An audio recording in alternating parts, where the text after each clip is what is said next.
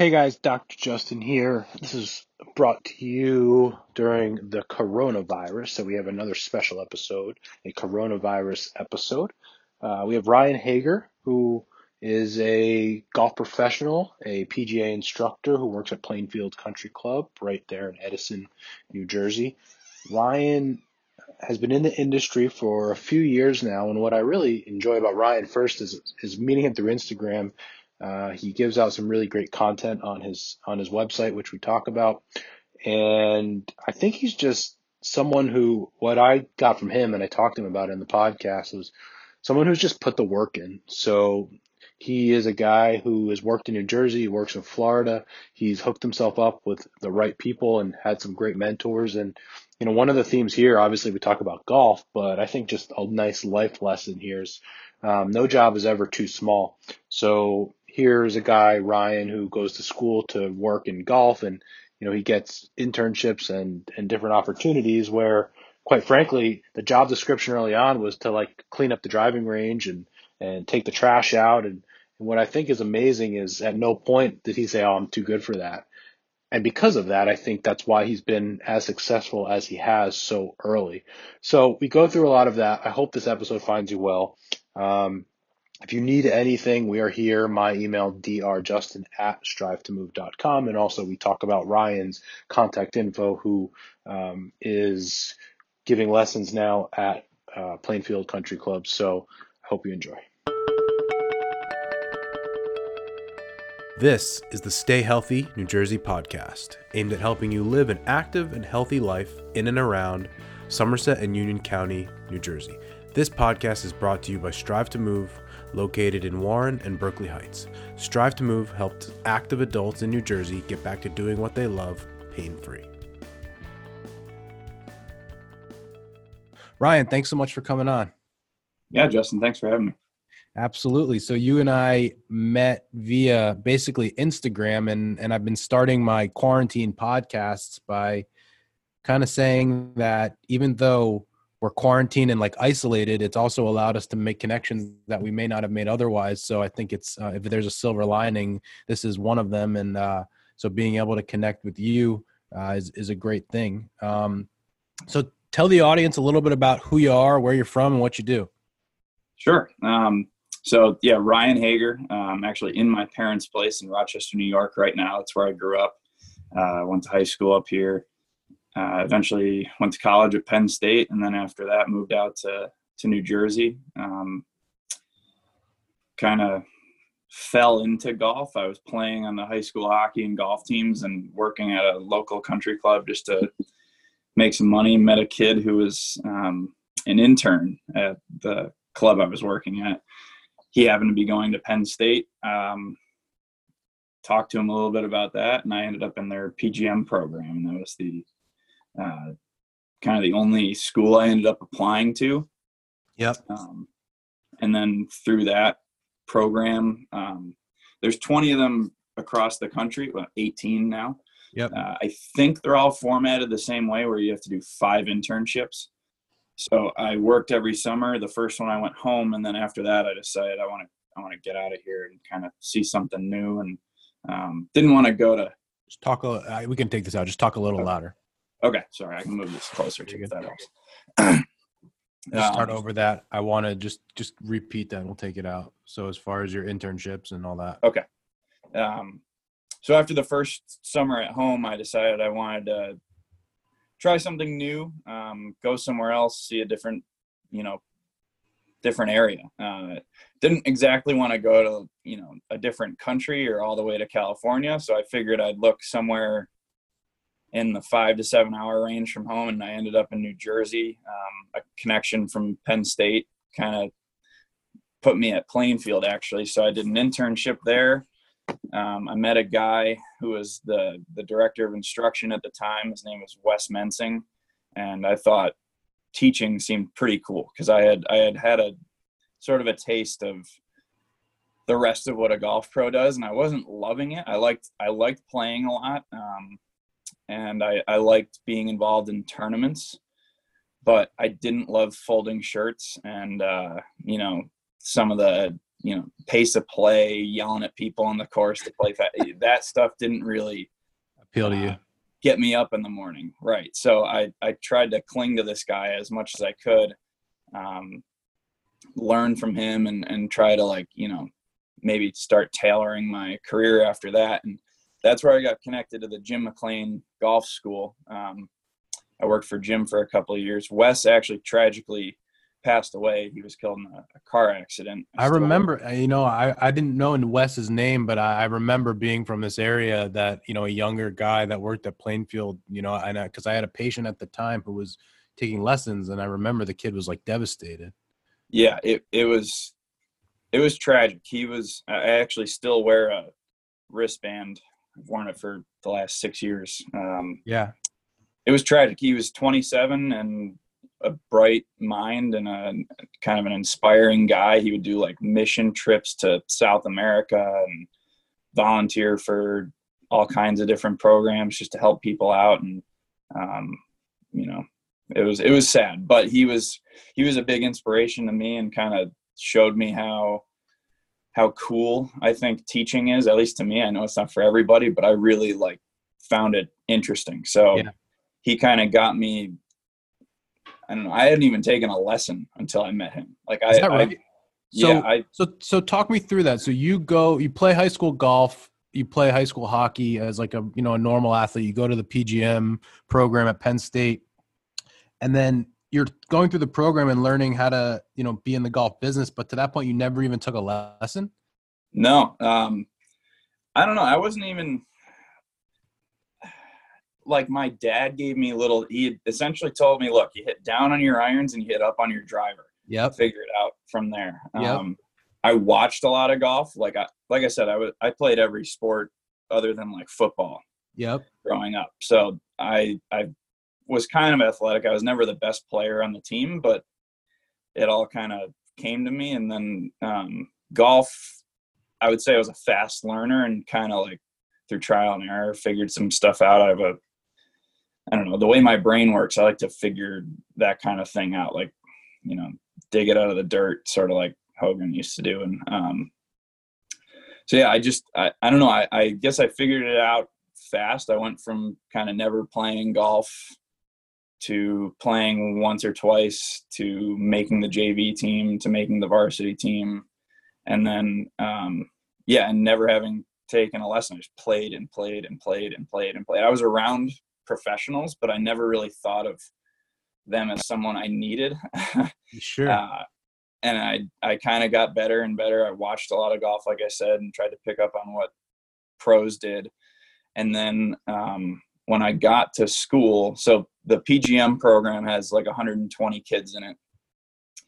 Um, all you know, uh, it's a it's a bit of a range. There's really good to someone who shoots like 85 like and you're expected to go from the kid who shoots 85 to improving so that you can pass what's called the play uh, player ability test Yeah, it's play 36 holes shoot a certain score um, in order to pass this playing test then there's tests for all kinds of other things um, so you're expected to improve as you go but i i don't know i was on the better end of the spectrum i guess when i arrived at school and um, I, I really I like I said I wasn't amazing in in in high school. I got a lot better in college because now I was playing in tournaments against all of my peers on a weekly basis. Um, I was driven to play well in those because we got paid cash. So that was essentially my beer money, and I tried to you know avoid getting a job in college by playing as well as I could in, in those tournaments. Um, yep. and uh, ended up I actually ended up winning the player of the year there four years in a row and like I So, so it's like basically a tournament at Penn State against your peers. yes Got it. Okay. We have 36 holes at Penn State uh, we would sort of bounce back and forth on the two golf courses each week we'd play 18 holes for one tournament sometimes we'd have majors that were 36 so we'd play both days of the weekend Yeah. um, and yeah, it's just kind of the the pot was divvied up based on the top ten, and I don't know. It wasn't like a lot. If you made hundred twenty dollars, that was a that was a big week, but that goes a long not way. in giving it back, right?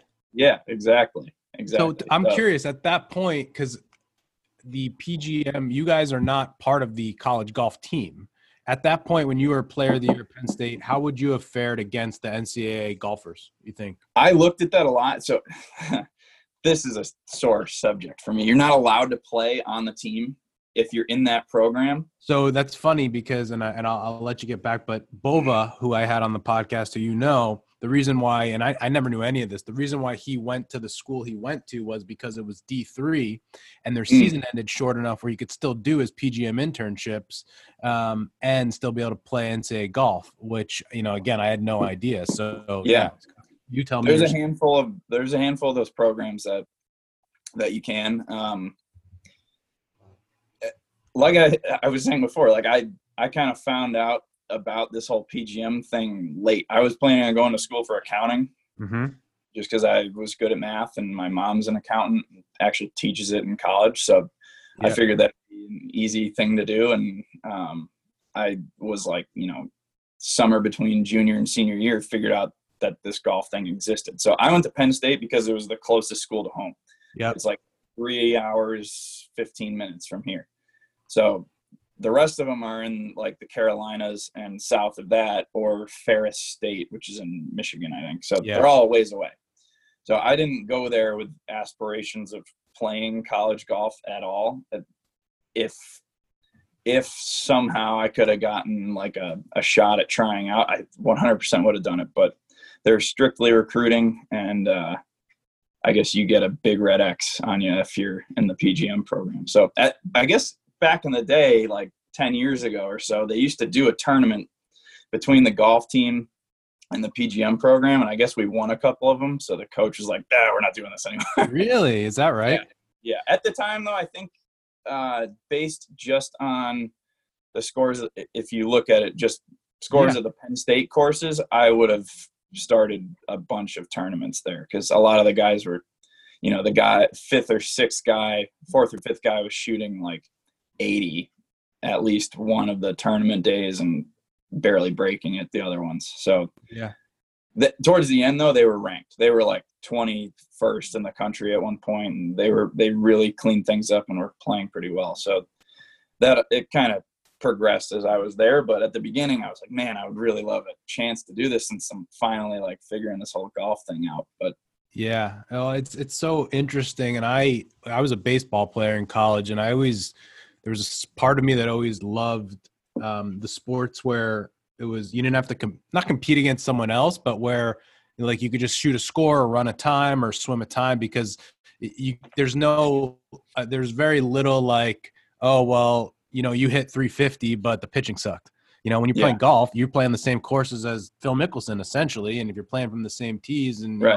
know, it's kind of like you can really see how how you do compared to the pros or in your case the D1 athletes which I think makes golf specifically a little bit more of a uh, very much like it's on you you know your score. If you shot you know 96 at this course today and 87 like that's lit doesn't matter the pitcher doesn't matter the whatever you know you, you kind of know. For sure and i think that's definitely something that that pulled me towards golf because I, like i loved competing in hockey i love you know i have a pond in my backyard and and it freezes over in the winter in rochester it always freezes over in the wintertime. So Yep. like pond hockey and it's a huge part of my life but the the idea of like causing a turnover and having a goal scored on like letting a team down always crushed me. So like that always bothered me. When it got to golf like it's just you. And i really loved that. The fact that like you know your success or your lack thereof is only on you and i, I really like enjoyed the sort of internal competition there of trying to you know shoot your new best score ever or you know things like that. Just learn from mistakes try to miss it better than the time before and um, yeah just the the sort of i guess internal motivation there that yeah sort of worked with me it's it's all it's all on on you at that point where have you uh if you had to look back to let's say when you first started the pgm program of your swing and analyze it uh, have you made a lot of changes, um, or because you know you were a relatively good golfer compared to Mhm. now? Like, where are you compared to where you used to be? Um, yeah, I would say I, I, I actually was looking the other day at, at the oldest video of me I have on my phone, and it's changed dramatically. Yeah, Um, I would say my more than anything, my body's changed the most. Like I went from hockey shape where I was in, you know, a relatively decent shape to like I gained the freshman 15 for sure. And like my first video on here is from freshman year. And I'm like, oh my God, I looked like that. Like no wonder my swing looked like that kind of thing. And and I've gotten, you know, into better shape. I like to work out and um take care of myself and eat right. And so like my i look very different now than i did you know that year of college. So from you know just a posture and a speed perspective it's very very different. But yeah i mean once i met wes i started paying attention to like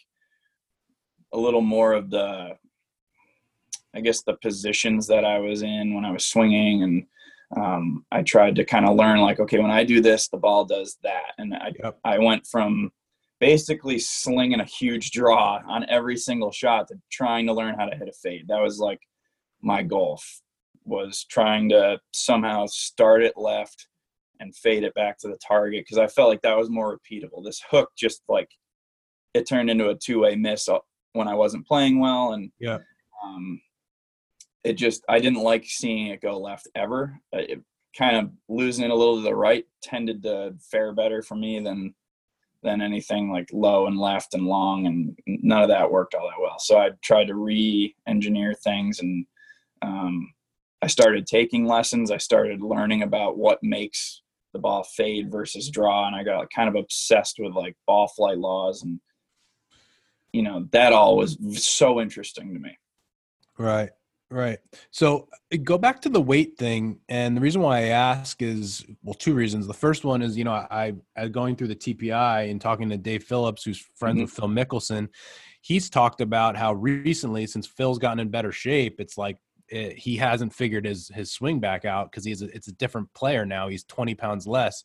Um, and and the reason why I ask is because we're, we're you know I work over at Fiddler's Elbow and we have a group there and one of the guys there has recently lost like 25 pounds and he's actually a lefty and he's had the exact same he cannot figure out where the ball goes now Yeah. and it's almost like talk about why that actually matters like how much weight you have or if someone you know the average club golfer is 55 and for health reasons loses 30 pounds that's great but what can it do to your swing Sure. Uh, I know Carl Pettersson and Jason Dufner kind of went through the same thing. They both gotten into significantly better shape. They lost weight, whether they were in actual better shape or taking some diet pill, I don't know. But, um, you know, they lost a lot of weight and they kind of lost their games. Carl Pettersson way more than Jason Dufner. I don't know if you rem- remember that name, but he was a staple on tour for a while. And then he must have lost 30 pounds. He had a huge gut and then he lost it and you know couldn't find a fairway couldn't shoot under 80 it seemed like so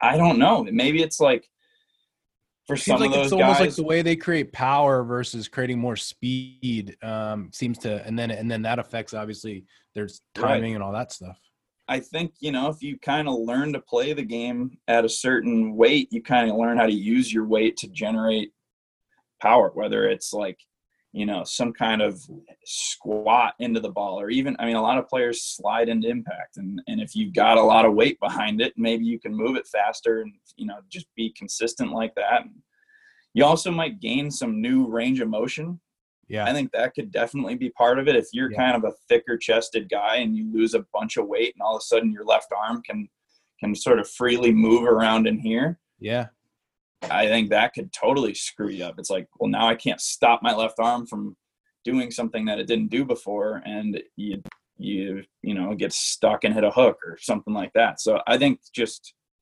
the change in the sh- the how much mass you have would definitely affect like yeah I mean you look at you look at really skinny lanky kids yeah they can do stuff that nobody can do. It's unbelievable the way they move. Like I teach this this girl Mia, and she's she came to me the first lesson. She's like, "Look, I'm like hyper flexible with my arms. I know this. I'm not sure what I can do about it. Just want you to be aware of that. And I look at her swing and it's like, oh my, like I think my, I would dislocate my shoulder in the yes. downswing if, if I did what she does. Yeah. And it's just amazing the way that she can like pin her arm to her chest and, but she, she doesn't have a lot of arm strength. So, so she can't really not do that, you know? Yeah. So it's, I think it's interesting. You look at that person versus, you know, John Daly's son, who's, you know, a little thicker, stronger. Like they just, they're never going to swing the same way. There's right. just no way. Well, I think um, as I've seen more golfers, the eh, the it's almost opposites in that the average club golfer, 50, 60 years old, lacks the mobility and flexibility generally, whether that's because of like the 30 years of sitting and lack of movement that they've done or um, just like that's how they were born. But the the youth golfers or like if i profiled i guarantee if we got the top 25 30 and, and tpi backs us up so i'm not saying anything that they haven't done already profiles of the best players in the world those guys are on the hypermobile side and, you know, yeah. I know they always talk about Rory, like when he had back pain growing up, you would think, oh, because his back was tight. Well, it's actually the opposite. He was too loose and he just couldn't figure out how to control all of it. And he was able to get himself in such positions, which allows him to create force and generate speed. And it's almost like pulling back a rubber band extra. Um, which sure. is good until the rubber band kind of snaps. Um, but if, if I had to choose, and I'm sure if you had to choose, you'd rather have someone that has the range of motion and figure out how to like kind of rein them in versus the other way where you know someone like in my profile who is like maybe a little tighter it's it's hard to get into certain positions. Definitely and i i like you said i teach the average club golfer not exclusively but that's about 85 90% of my clientele is the age range you were just talking to between i'd say more like 40 and 70 and they all work at a desk and yep you know they have a lot of the same tightnesses and and end ranges of motion and a lot of them hit the same kinds of shots. And yeah. it was very interesting. I thought it was a cool project to work with this girl mia because she's so far the opposite. She took so many lessons. Like she was this was more of a coaching situation than it was a you know a one-off lesson with a 20 handicap who just wants to you know a band-aid fix that they can use for the rest of the season and try yeah. you know play a little better like that. So it was definitely cool working with someone with like you were just saying like that elite level range of motion or actually even past that. Um, and and you know I, I learned a lot working with her that i would never have learned you know only teaching the average club golfer. And i mean I, I definitely think that people have a hard time moving most of the time like for the most part, people suck at moving. Like they they're just not very good. But if you if you can kind of like I, I heard George Gankas say this on one of his videos recently, and and you know, I don't drink the whole bottle of Kool-Aid, I guess, when it comes to you know teachers who are very passionate about a certain style or method, whatever. But I, I like a lot of his stuff, and he he was saying like, you know, it's not that you can't move in certain ranges or directions or amounts. Generally, people can move if you set them up in a way that allows them to, to do so. And for the most part, when you bend someone over and try to get them into Adam Scott's posture, you know, maybe they won't be able to do that. But if you get them closer to standing straight up and down, you know, they might have a little more hip mobility or you know if you let them extend a little bit with their t-spine like maybe they can turn a little bit more. And, and i think you know there's no there's certainly no one way to teach everybody but if you find a way to allow a person to move better right then and there i think i think that that's possible. I do think it is good to work on your body and see people like yourself and try to you know improve that stuff to to be more athletic in your swing and um, you know, I generally think people are going to swing towards the path of least resistance. Like if there's some kind of pain or some kind of like way that they can't go, they're never going to go there unless they fix it. So you gotta you gotta spend some time away from the course and and work on that stuff. But I do think like everybody can you know improve the way they move in an hour lesson it might be a little weird, but I think you can do it. You, you just have to change, you know, the way that your joints are aligned and things like that. And I think I think people can make those changes on the spot. How do you approach those one-off, one-hour lessons? I'm thinking, um, you know, for what I do, and we always try to avoid people coming in for that one-off, you know, one-time session because you know, in your world, what you do and what I do is basically the same thing. Yours happens to be mm-hmm. trying to mm-hmm. put a ball in a hole. My thing is get people more range of motion, get them out of pain, but we're teaching people to move, creating body awareness, these type of, of things. And we try to avoid that one-off session with people for no other reason than we know that to change mechanics, to, to teach people something, it takes time. And sometimes you almost do them more harm by giving a one-off session because you start the process, but you never actually fix it right and so mm-hmm. as i think about um, like in our world that's the equivalent of someone coming to us that got, went to get a massage for their lower back and the next day their back pain's worse because they loosened up their back but they never replaced it with core strength right yeah. so in your world how do you approach someone that you know might want that one-off lesson where if you start giving them more rotation well the next thing is now they're gonna their timing is totally screwed up and they start snap hooking or whatever they might do um, I I just think about it and cringe in my own head, but I have to imagine in your world it could be could be you could it could be real bad, right? Yeah, for sure. And and the last thing I want is you know negative press. I don't want people saying Ryan ruined my my game, so I I am careful about that. Um, I like I try to ask like you have to ask the person's goals. Like if if they're coming to you and they're like, look, I just all, all I want is a swing thought that I can kind of use for the rest of the year. I'm not trying to you know go from a ten to a zero. I just want to not hit it in the woods on number 13. Like that's all I care about. So, okay, the woods are on the right. Here's something you could do that'll make you not miss it right. Not going to fix it forever, but on that hole, maybe if you could trigger this thought, it, it might help you keep your ball in play. And if you get someone's goals right out of the gate, I think that that'll help a lot with making a plan for them. Like I have tons of members at Plainfield that will openly tell me like, look, I'm not going to practice. These are going to be the only balls I hit all year. I like to show up, I get a cocktail as my warm up, and I go to the first tee. Yeah. Why do I hit it on the heel though? And I'll be like, well, you know, whatever it is, you're you're super inside out, or you're early extending, and your whole body goes towards the ball, or whatever.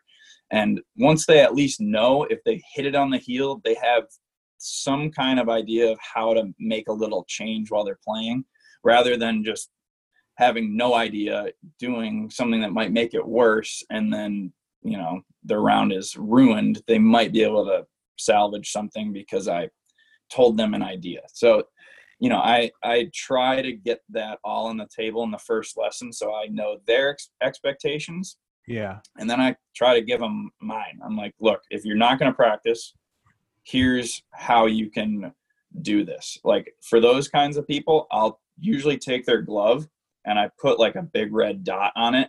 I'm like, anytime you do that, that bad thing that you don't like doing, look at the red dot and remember this one thing. Like you don't have to do it all the time, but that can be like a, oh yeah, right. Ryan told me this. That's, you know, I just did the thing I hate. What did Ryan say? And then, you know, they can kind of come back to that without ever having to practice it. You know, whether they right. sometimes they can write a word there. The, you know, the glove is an easy way to do that because it's something you use every round. You can write on it, you can draw on it. There's no, no rule against that. Um, so that's a, that's kind of what I do with people that I know are never going to practice. They're only going to take the one lesson.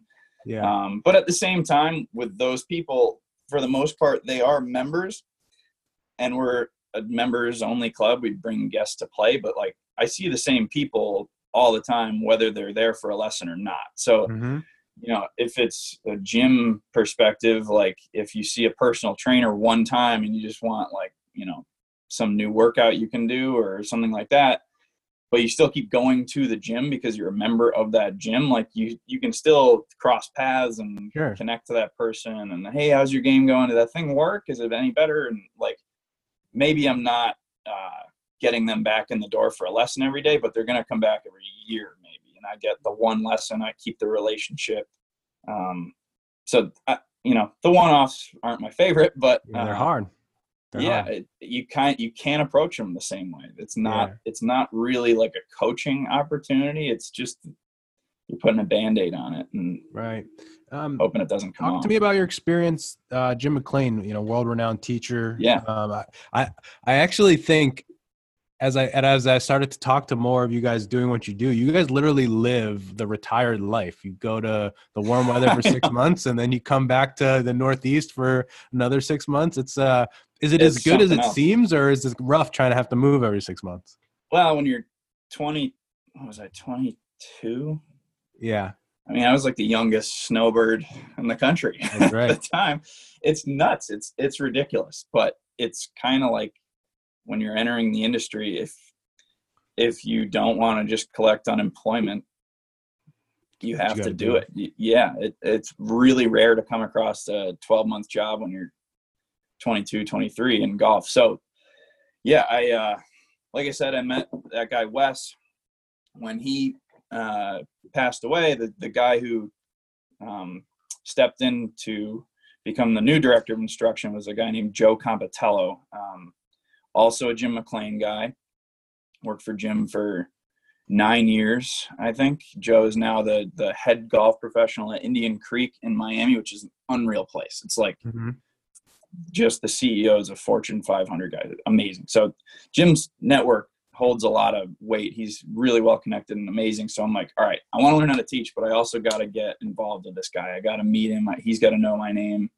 Um, you know, I I was obsessed with getting in the door with Jim. Um, so I asked Joe. I was like, look, this is what I want to do. I want to be a teacher one day. I want to learn from great instructors. That's my, you know, that's my plan. And I, I want to start my career with, with Jim. So what do I have to do? And he's like, all right, I'll make some calls. So a guy named Grayson Zacher is the director of instruction for Jim. Um, Jim's got like nine golf schools worldwide, and Grayson's the overall director of instruction of all of them. But he's at Jim's headquarters, which at the time was Doral. yeah, So I had an interview with Grayson um, to be an assistant for the golf school. Uh, the way the school works is there's roughly 20 to 24 instructors. There's different levels of instructor. So you start out as a certified, then you become a master, then a lead master, and then there's Jim. so lead master is the best you can be. Uh, your your lesson fee goes up as you get better and X, Y, and Z. And then there's a team of like five to eight assistants. And the assistants do things like set up the range every day, keep it clean all day long. You're going to do point of sale and appointment scheduling with students. Um, you'll, you know, update the website, you, all kinds of odds and ends. You're an assistant, right? You're, you're making the school run. So I was like, I want to do that because when you're an assistant, you also go through Jim's certification, which is wild. It takes six full months to get it all done. I uh, might be in my parents' house somewhere. I had a binder with about 300 pages of work in it that I did. It was essentially like a thesis, like this thick three ring binder that you turn in has hours and hours of lesson observation, uh, golf school observations, book reports, um, swing studies. Just uh, it's like this immense collection of information that that you you do, and then you have to take a written test. You have to uh, record yourself presenting things and put it on YouTube. You have to um, video yourself giving a couple of lessons, doing clinics, and it's just this and like when you're done, you're ready. Like there, Yeah. this is the most hardcore certification that I've ever heard of. And at the same time, you're working this ridiculous schedule. So as an assistant, you get four days on, three days off every week. Um, when you work, you you're there at 6 a.m. and you leave around 7 p.m. You work the whole day yep, on your days off, that's the only time you can really do this certification. So you're there anyways. You end up having to help with some stuff, and you're you're grinding on all this book work. So it's essentially a never-ending job. So I apply for that, I interview for that, and I get one of those positions. Um, now, as I was driving to Miami, I had never been there before in my life. I'm driving there from Rochester, so it's like 25 hours. And I'm I'm on 95 heading south, and I get a call from Joe, and he said, uh, "Hey, Jim's personal assistant just decided or was promoted to uh, an instructor. His name's Tyler Slocum, one of my best friends, and uh, he was like, "Do you want to be Jim's assistant, not just an assistant? Do you want to be Jim's assistant? You'd be with Jim for all of his lessons, um, doing heavy lifting, recording videos for him. You know, you're his guy." I was like, "Well, I mean, absolutely, yes.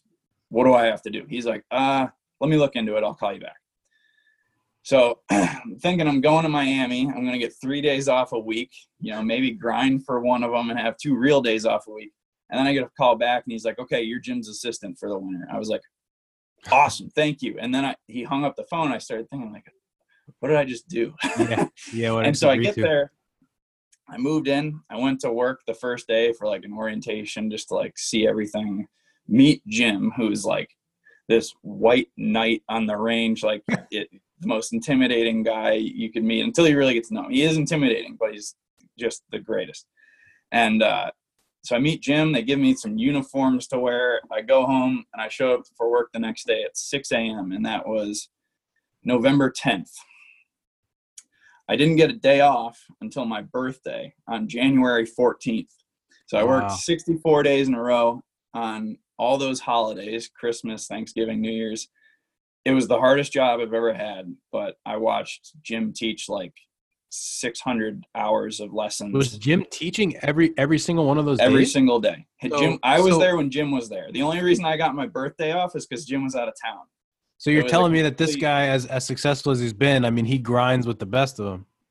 Oh my God, he was 70.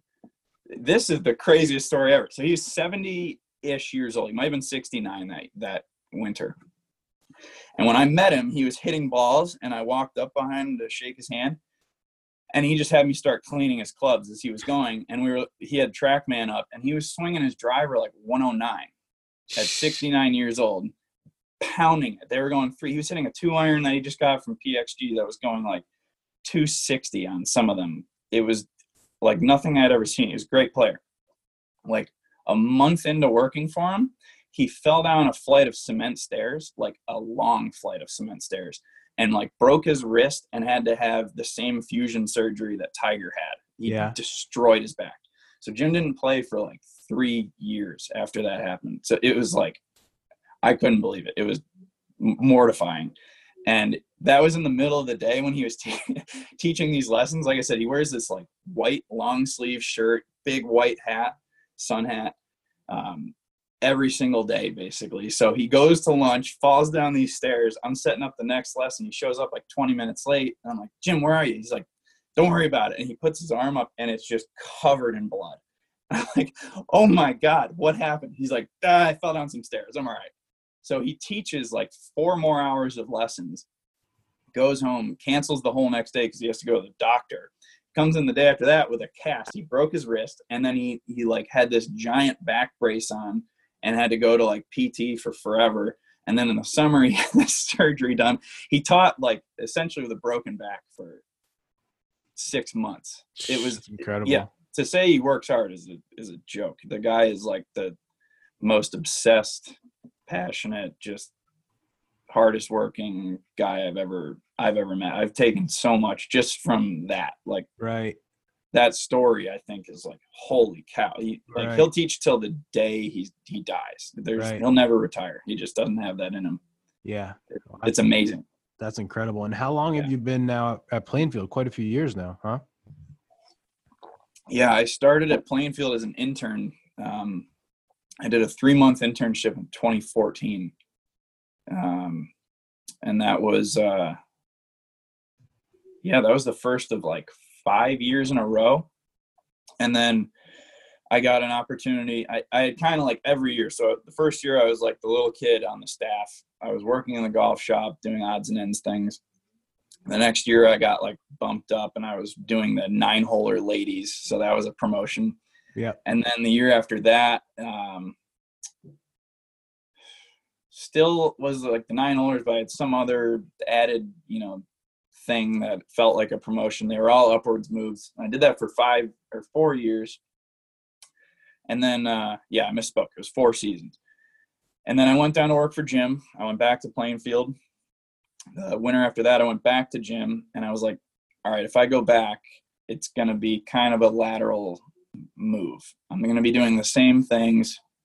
Maybe I should start looking at some other stuff. So um, I started thinking about that. I'm like, okay, I'm probably, I'm, I'm still, I was 23 looking for something better than a, a second assistant job at a top 100 club. So I'm like, Yep. okay, this is going to be kind of hard to figure out. I might not get a teaching professional job or a first assistant job, but I need a, a different position that's going to make me better, that's going to give me connections that I'm going to learn. So I started like thinking about that and I'm like, okay, where could I go? And at the time they were hiring a new head pro at Baltusrol, just which is essentially just down the street. I mean, Sure. you know, that's they're about 20 minutes apart. Yep. Um, I looked at a couple of other jobs too, but this new guy they hired was great, and um, he actually just left uh, for family reasons to go back to Indiana. Jason Carbone was the director of instruction. Yeah. So I'm like, okay, if I go there, I'm going to try to get a job where I can teach a lot, um, where I can learn a lot, and where I'll just attach myself at the hip to Carbone and watch Yep. him and take lessons. And so that's what I did. I, I went to Baltusrol. The way they divide up their assistant pros is basically there's a head honcho, first assistant. His name was Jan Merkin. And then after that, there's five more assistants, and they all have their own kind of. It's very compartmentalized. So, I got the job as the um, junior golf director, which is essentially I named my terms with uh, Ryan, the head pro, and I was like, "Look, I want to come here, but I'm dying to teach. I want the job where I can teach the most. If that's you know the ladies golf person doing 18 holers, I want that. If it's something else, I want that. He's like, well, you'll probably teach the most if you do junior golf. So I said, great, sign me up. So I ran a junior golf program with like 150 kids in it all summer and taught like crazy. And essentially, when I was teaching all the kids, the parents wanted lessons. So I started teaching the parents. And I mean, there's like 2,000 members at Balti with families. So there's a lot to go around and Carbone teaches like a madman. He basically shows up at eight and leaves at six and just doesn't have any breaks.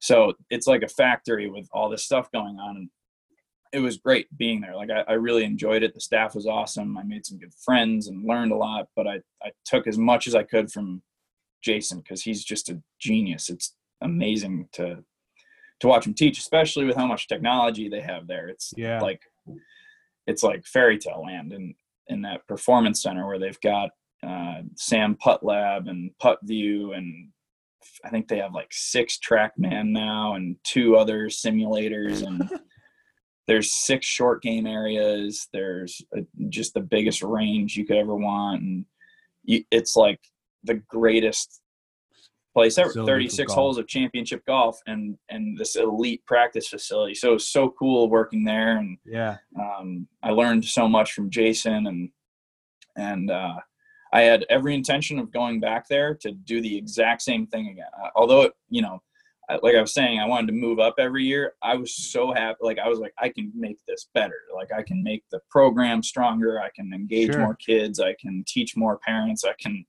uh, you know, play better. I can play more. I can, you know, do all this stuff. And then uh, in the middle of the winter, like February. Actually, I heard of I was at the waste management. Mhm. My, my friends and I decided to go out there. So I'm out in Arizona and I get a call from Scott Paris, my old boss at Plainfield. And he was like, uh, Joe is thinking about leaving. He he had just had a baby, so the teaching pro life was a little too unpredictable because you know you could have lessons at nine and ten a.m. and then nothing, and expect Sure. to get out of there at two in the afternoon, and someone books you at seven p.m. and all of a sudden you're there till eight o'clock. So it's like you have a baby that doesn't work all that well. So he wanted a head pro job. So he decided to go to Oakmont Mhm. became an assistant there, and that springboarded him into the job he has now. So this DOI position at Plainfield opened, and I was like, I have to get this is like this could never happen again. I don't know what you Yeah. know what the future holds, but to have this opportunity is feels like once in a lifetime. And I'm 20, 25 years old, so I'm like, I'm gonna do everything I can to to get this thing. And Scott calls me. He's like, just a heads up, this is probably gonna happen. It wasn't official. He's like, get everything you need ready, and we're gonna figure this out. So, um, about a week later, I was done with my like portfolio. I had sent it to my mentors. It was good to go. I get a call from Scott. He's like, okay, here's the way this is going to work. We want you to submit everything and we're going to present it to the hiring committee. And if they like it, you essentially are going to get the job. If if they don't, they might do an interview. And if they really don't, then we'll do a search. So so I was like pins and needles, really, really nervous. And the next call I got was him offering me the job. And I just fell into it. I mean, I was there for four years. I put a lot of work in at Plainfield, but yeah. it was like just the the stars aligned. Yeah but i think um, it's a good thing. lesson for you know hopefully you know some younger viewers listening looking for jobs and doing all that is you, you fell into it but you, if not really i mean you've been putting your time in grinding meeting the like Sure. you, you've kept saying the theme which i which as i'm listening i'm picking up on is making the right connections kind of shutting up and working um, you know not being like too good for any job like cleaning clubs doing the range meeting the people that you have to meet and obviously making an impression on them where they reach out to you. So yeah stars align but it's always like a um, how much of it I- listen to a podcast called how i built this with entrepreneurs. They always ask um, how much of you how much of this would you say is because of skill how much would you of you would you say is because of luck and every answer is always probably a little bit of both you know what I for mean? sure. I, I mean, right place at the right time. And Yeah. for me, you know, I'm I'm 25. I'm single. I I can say yes to basically everything, yeah and I did. I tried to like, you know, I figured out where my passion was in golf at, about as early as you can. Like, I guess I've met a couple of kids who who enter the PGM program and they're like, I love the game. I just want to teach, and they know it. Whether that lasts, you know, maybe not, but I figured out like my sophomore year, like, okay, this is what I want to do. Uh, one thing I left out is I I was uh, I did an internship in the what's called the Golf Teaching and Research Center at Penn State. It's this Mhm. like biomechanics lab. It's amazing. They they're like pioneering uh, 3D golf measurements, sort of the way TPI does. Yeah. And like i learned so much there. They launched an online platform learning kind of education thing while i was there and i helped kind of put that together and i was like man this teaching thing's so cool. So yeah i, I worked hard but i i loved it. Like i i the old cliche thing you never work a day in, the, in your life you love what Sure. you do you know that whole Yeah. thing. Like that that held very true to me and i yeah I, I worked super hard. I i just was like i need to be ready if this happens. Yeah. And it it did just a lot sooner than i thought. I, the job i have now i figured i might have when i'm 30 or 31 so it was five or six years early from me but i like you said i, I tried to just be a sponge and absorb information and and improve and um, if you go work for jim the mentality of no job is too small is is got to be the way you you live there. Because i think you know i'm a millennial and we get a lot of bad press sure. for all kinds of reasons but one of them is like you know being an we just have access to so much information now that like people feel ready to do these huge jobs and have all this responsibility because they know things. Yeah which i felt like i like leaving mclean after the first winter i was like oh my god i know everything. I now i've got it. I figured it all out. And i went to plainfield again and this guy books a lesson with me. I actually had never met him. I'd worked there for two or three years to that point. I'd never met this member. And this is one of the first lessons i'd ever really taught. And i get in to meet this guy shake his hand and i'm like i just went blank. I'm like oh my god i don't know what i'm doing. And it was horrible. It was a terrible lesson. And that happened like a couple more times. I'm like what the hell is going on here? Like i, I know everything Yeah. I know it all. Yeah. this is impossible that I can't teach these people. Like, what is going on? And I'm like, huh, maybe you do have to like work at this thing. Like Yeah. that, there was this like, oh my God, I have to practice this more. Like, Have you ever can't just seen- read it? Like, Have you, you, ever seen the um, the graph, the Dunning Kruger effect? Have you ever seen that before? No, I don't think so. It's uh, you should look it up. It's it's uh, we've talked about in our team meetings where basically like when you first learn something, that's when you feel the most confident about it. And you're at the top of the graph. yeah, You get more experience. It actually goes down again before it goes up. right. Now I'm like, I I read something or I go to a. I've got a uh, an online webinar thing seminar for three days this weekend, yeah and like every time I do one of those, I leave thinking, oh my god, I don't know anything. Now it's like the complete opposite. Yeah, where I go through six months of like drinking from a fire hose Yeah. basically, and I'm like, okay, I know, I know all this stuff now. I can't wait to just impress people with how much I know. And all of a sudden, it's like, I Jesus, I can't do any of this. Yeah. it's no, so it. much harder to apply like yeah like what you what you just most recently learned it's Yeah. it's amazing so that was a big realization and I, i'm like okay i got to start doing this more and Sure. i started offering free lessons to friends and my fam obviously my family like they they are now like you know dying for help on their game i've got a net set up in my backyard right now Yeah. and the whole family and my girlfriend have all been you know spending 30 minutes a day out there and i'm trying to keep myself sharp and Yeah. So let's go into that a little bit. So we um hopefully we're recording this. I don't even know the date. April 22nd. We're still in our quarantine. Hopefully that ends soon. When this as of now, you are offering online lessons for people, which I took one of those at where where basically we can uh, submit a down the line video and a face on video and you as you talked about before you know give people one or two drill, drills and tips to do which i've taken advantage of and i would highly recommend it. Now once things go back and you're at plainfield are people that aren't members able to schedule lessons with you? Yep.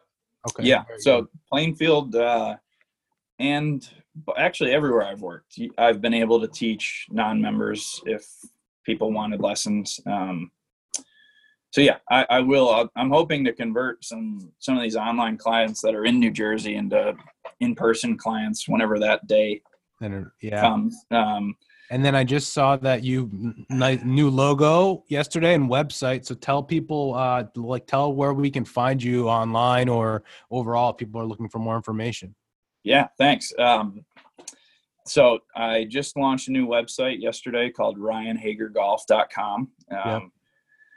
You can follow me on Instagram. That's mainly where I'm putting out uh, content and stuff, a lot of tips and drills and, um, you know, some lesson before and afters and things like that. That's Ryan Hager underscore PGA. Yep. Um, and I'm going to try to see what this website thing turns into. It's been a goal of mine for a long time to have a website. Um, nothing like a quarantine to get it done right I know, man. It's it's crazy. Like what I've actually I didn't think I'd be so motivated, but I'm like, man, I finally can do the stuff I've been talking about. hoping and planning to do. So I I've tried to do a lot of that. I I made uh I made the website. My my girlfriend's actually a graphic designer, so that was hugely helpful. She basically built the whole thing and made me a logo and um so I did that. I'm I'm I'm just trying to stay busy because I Yeah. I have essentially nothing going on. So I'm trying to do as many of those online lessons as I can. I've done a a decent handful of those. Like I said, I'm teaching all my family in my backyard. Um, trying to uh, part of the reason we came up here is my parents have like a lot of they have a full bench press with like 400 pounds of weights in the basement so i'm actually able to get a good workout in and yeah trying to i'm eating and drinking like crazy but yeah. but other than that i'm trying to you know keep myself at least in some kind of physical activity once a day. And um, golf courses are open up here too which is nice when there's not snow on the snow ground. on the ground we're able to play. So i've been trying to play a little bit and um yeah like i said there's a seminar i'm doing this weekend and you can fill your day with a lot it's just Yeah. you kind of need the motivation it, Yes, it, for sure. is kind of like i'm sleeping in yeah i don't have a lot of motivation to do a lot of stuff but i am trying to do uh you know something just to stay busy and learn and my you know i told my my boss when we closed the club like this sucks, but I do plan to come out of this like a bigger and better version of myself. I'm trying to, you know, create a brand. That's the whole point of a Sure. Of a website, and I'm trying to make more content to put online to engage with people. Um, that's probably been the coolest part about these online lessons is meeting some new people and and Mhm. learning how to help somebody without being there in person. I've done one or two FaceTime lessons with some members from Plainfield, and then one or two with, you know, random followers. One of them's from uh, somewhere in like Wisconsin. Like, Cool. funny enough. So yeah, it's just it's been really interesting to learn Yeah. kind of how that world does things because it's such a huge industry now is is like this whole social media and online platform that I I I mean I had a presence on Instagram but I've never turned it into anything and this now I was forced to so Yes. That's great. that was a fast learning curve Yeah, for no, sure it's. It's Well, been that's awesome, different. man. I, I, um, I mean, I appreciate you taking the time to come on, and we'll put all of your links and everything in the show notes. And um, we hope that we can get back to to normal soon, and hopefully, when we're back in New Jersey, we can actually meet face to face in person. I know I'm looking forward to it All right, man. Thank you so much. absolutely stay safe safe Yeah. everyone Thank you for tuning in to the Stay Healthy New Jersey podcast, brought to you by Strive to Move. If your pain or injury is preventing you from living the healthy and active lifestyle you love and deserve, and want to get back to doing what you love pain free, we offer both a free ebook and free over the phone consultation to help you figure out the root cause of your pain and the best next steps to help resolve it. Find our ebooks online at strivetomove.com slash our services. There you'll find an ebook for topics on such things as back pain, knee pain, sports injuries, and CrossFit injuries. These ebooks will provide you with free expert advice, tips, and exercises to help solve your pain from the comfort of your own home. Just visit strivetomove.com slash our services to download your ebook and have it delivered directly to your inbox. We also offer free, no obligation phone consults with a doctor on staff to New Jersey residents. Just call us at 908 547 0729 or visit us at strivetomove.com and click the Talk to the Doctor First button on the homepage to schedule a call with us. Thanks again for joining us, and we will see you next time on the Stay Healthy New Jersey podcast.